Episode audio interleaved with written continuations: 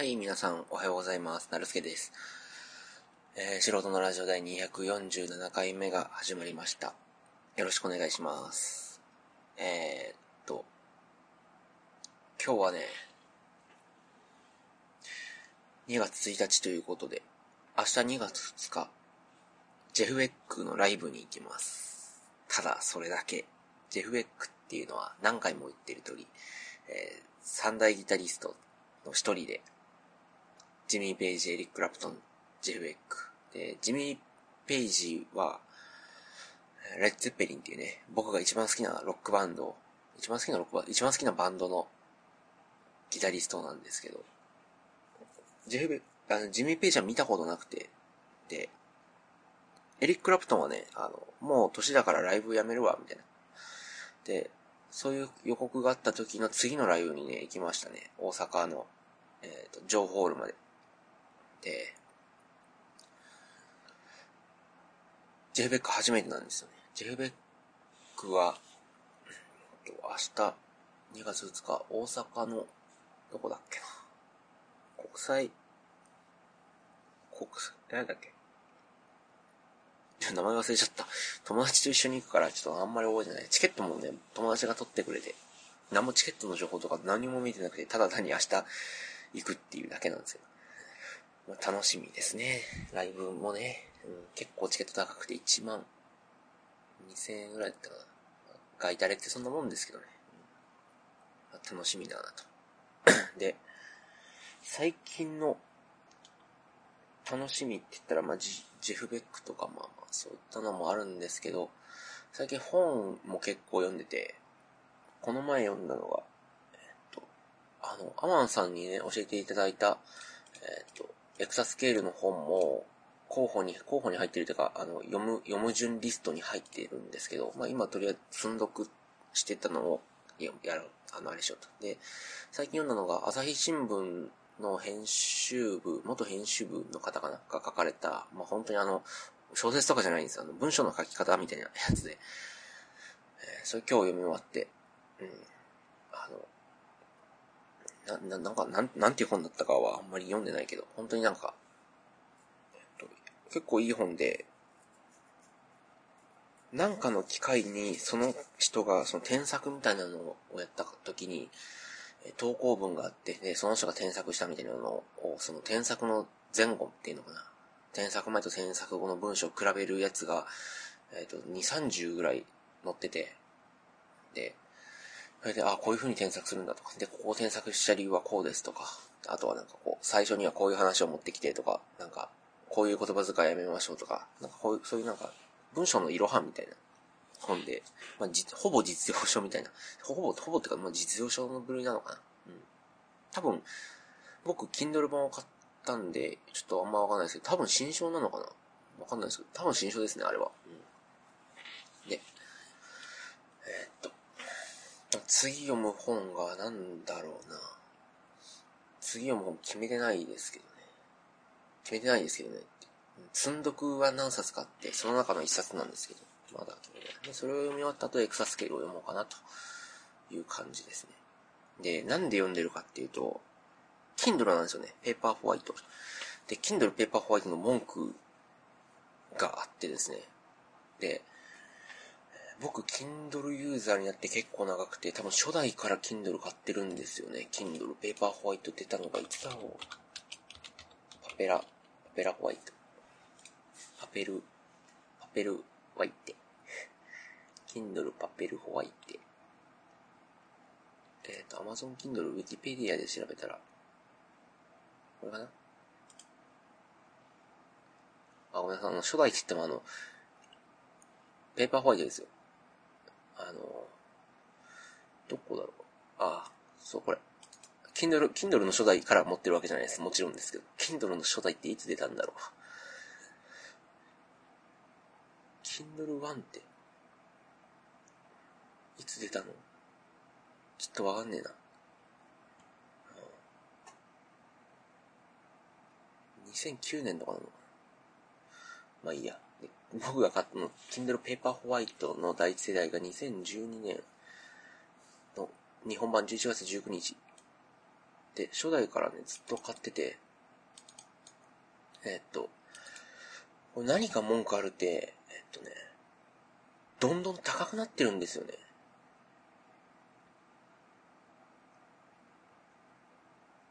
ちょっとね、これすげえ文句あって、Kindle Paperwhite の第一世代、僕が最初に買った Kindle は8000円だったんですよ。8000円。Wi-Fi 版がね。で、Kindle、もう最近本当にややこしくて、Kindle Paperwhite の話を今回はします。Paperwhite に関しては2種類あって、いや、ごめんなさい、4種類か。4種類あって、Wi-Fi 版と 3G 版って2種類あって、Wi-Fi 版がもう簡単に言うと Wi-Fi ルーター、につなげて Wi-Fi でつなげて無線でつなげて本をダウンロードしたり、ハイライト本にねハイライトを引いたやつを同期したり、どこまで読んだっていうのを同期したりするのがWi-Fi 版で、 3G 版っていうのは Wi-Fi につなげなくても 3G 回線につながってるから、どこでも使えるみたいな。その 3G 代はただなんですよね。本体代に含まれてる。で Wi-Fi 版が8000円ぐらいだったんですよね、初代ね。で 3G 版が13000円ぐらい。だから、4,000、4,5,000円多く出したら、無料の 3G がつくっていう、だ買い切りの 3G が使えるっていう。で、そういうやつです。だから、まあ、それ別に高くも、安くもない価格ですよね。で、次、ペーパーホワイト第2世代、2013年に出ました。1年後ですね。だから、ほぼ1年おきに更新されてるんですよ。で、次、ペーパーホワイトの値段、Wi-Fi 版1万円になりました。で、3G 版が1万5000円になりました。ちょっと値段上がってんじゃねえかっていうね。で、次が、ペーパーホワイトの第3世代が、びっくりですよ、これマジ。2015年の6月に出ました。ちょっと2年ぐらい空いてます。値段ね、Wi-Fi 版1万5000円、3G 版2万1000円。ちょっと俺舐めてんなっていう。これちょっと舐めてんな。これちょっと舐めてんなって思うんですよ。で、言いたい、Kindle Paperwhite を最初から使い続けてる僕、一ユーザーが言ってやるよっていう話なんですけど、こんなもんね、出たたび買い替えるもんですよ。うん。携帯と一緒で、こんなのは毎月毎月買い替えるもんですよ。言ってしまえば。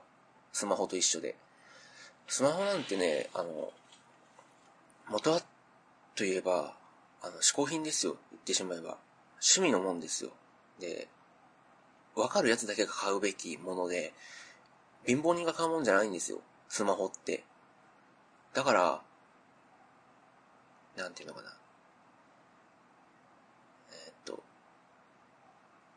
なんていうの、難しいな、これ。ここまで、割とあれなこと言っといて、最後の締めが、ぐだるっていう、なんかあれなことになってますけど。だから、なんていうのかな、毎月じゃねえや、新作が出るたび買い替えるもんだと思ってるんですよ、スマホはね。で、Kindle もそうですよ。こんなの、言ってしまえば、紙の本じゃなくて電子、にするっていうためだけのハードじゃないですか。数千円たら、初代で言えば数千円足らずの。で、そんなに作りもいいもんじゃないですよ。で、次世代が、Kindle ユーザーが一番嬉しいっていうのは次世代ごとに進化を楽しむんじゃないんですよ。そんななんか、次の世代になって、画面がめっちゃ綺麗になったとか、カラー版が出たとか、そんなんじゃないんですよね。そんなんじゃなくて、ちょっと言ってることわかります？そういうのじゃないんですよ。もっとなんか、本を読めるのに最低限なスペックさえあったら、あとはもう充電時間とかバッテリー内容とか、サイズ感とかそういうのだけでいいんですよ。あと、気持ち読み込み速度が速くなりましたぐらいでいいんですよ。でも Amazon がアホなことにやってることは値段を上げて、CPU っていうんですかね、の性能を上げて、ページ送りの速度を速くしたりとか、解像度を上げたりとか、なんていうのかな。内蔵のメモリ量を上げたりとか、のをしてるんですよね。で、いや、Wi-Fi で管理してるんだから、読みたい本は、紙の本2ギガもあったら本十分入るし、言ってしまえば。ね。で、解像度なんて、絵見るわけじゃないんだから、そんなの、初代の160ぐらいかな、160ppi かな、ぐらいで、今300あるんですよ、解像度。300ですよ。初代が160、160で十分ですよ。で、なんか、あ、本当に、ちょっとね。で、バッテリーが、まあ1ヶ月持つとか、まあでもまあ、実質、1週間ぐらいですけどね。結構読んでたら。あと、どんどん重くなってたりとかして。で、そんなの意味ないじゃん。だって、混んでる時とか、お風呂の中とかでも、その、ページとか紙の本を持って、紙の本を濡らしたりとか、ページをめくる所作っていうのをせずに、ボタンワンタッチでページがめくれるっていう。だから言ってしまえば、片手で持つのが前提なのに、重くなってるってどういうことやねんって、お前らアホかっていう話ですよ。まあ、ペーパーホワイトのね、この解約度合いにはね、本当にね、これ許せないですね。本当にありえないな、これはって。で、初代のペーパーホワイトが一番良かったな。3世代目のペーパーホワイトなんて、ちょっとね、こんなの買うやつね、アホとしか言いようがないね。僕買いましたけどね。なんていうのかな。1万4000円出して、あ、これいいものだって言ってるやつはちょっとありえないね。これはちょっとひどいよっていう。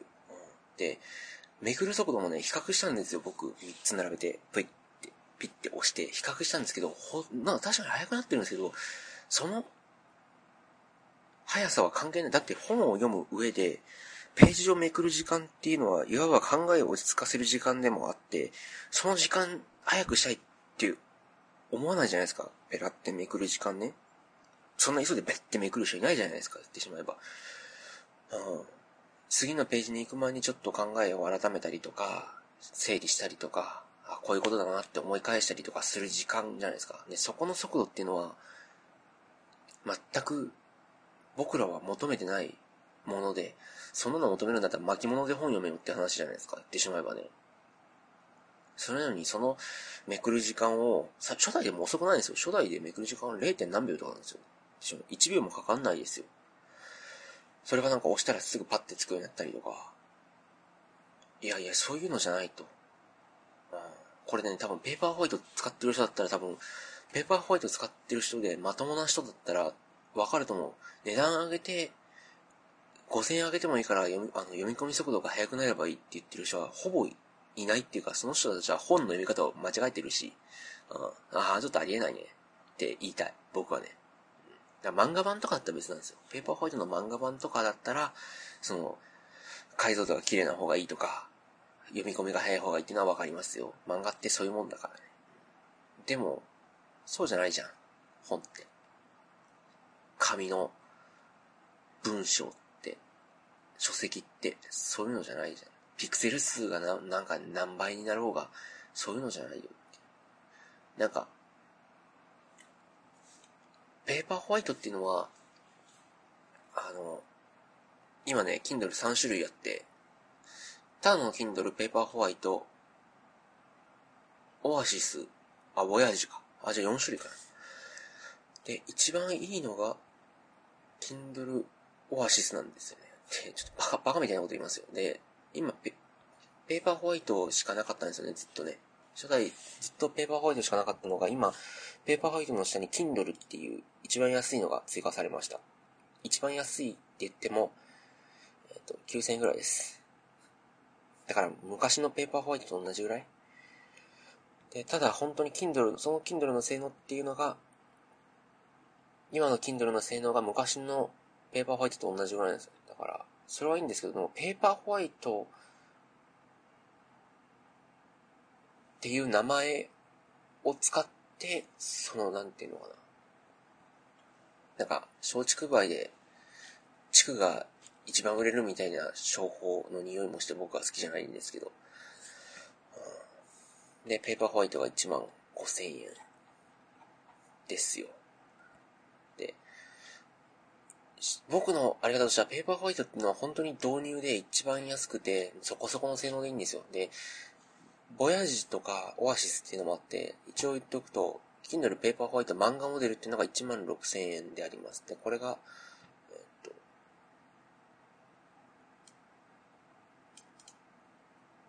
漫画モデルとペーパーホワイトは何が違うのかちょっとわかんないんですけど、解像度も一緒だし、すべて一緒なんだけどな。漫画モデルは何なんだろう。完全に性能が一緒なんだけど、どういうことだろう。あ、容量が多いのか。32ギガも容量あるんだ。ペーパーホワイトが、8かな。あれ？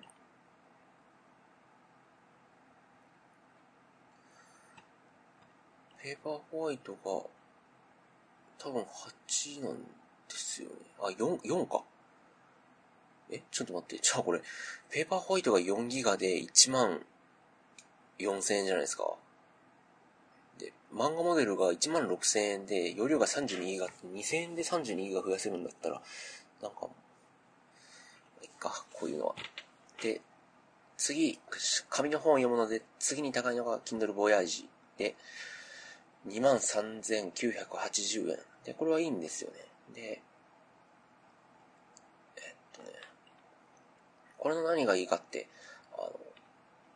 ペーパーホワイト、Kindle と Kindle ペーパーホワイトは全部次のページをめくるのに、画面をタッチするんですけど、ボヤージは、画面の横にボタンみたいなのが、ちょっとセンサーみたいなのがついてて、そこに触れるだけで次のページに行けたり戻れたりするんですよね。だから本当に片手で持ちながらわざわざこう親指を伸ばさなくてもスッスッってやるだけでページ送りができるっていうね。これ素晴らしいですよね。素晴らしい。で、LED の数も6個になって多くなってるし、で、僕これ欲しいんですけど、23,980円ちょっと高いんです。で、次、Kindle Oasis っていうのが 35,980 円です。これちょっと、まあ、あってもいい。もう、これは物好きが買うものですからね。さっきも言った通り。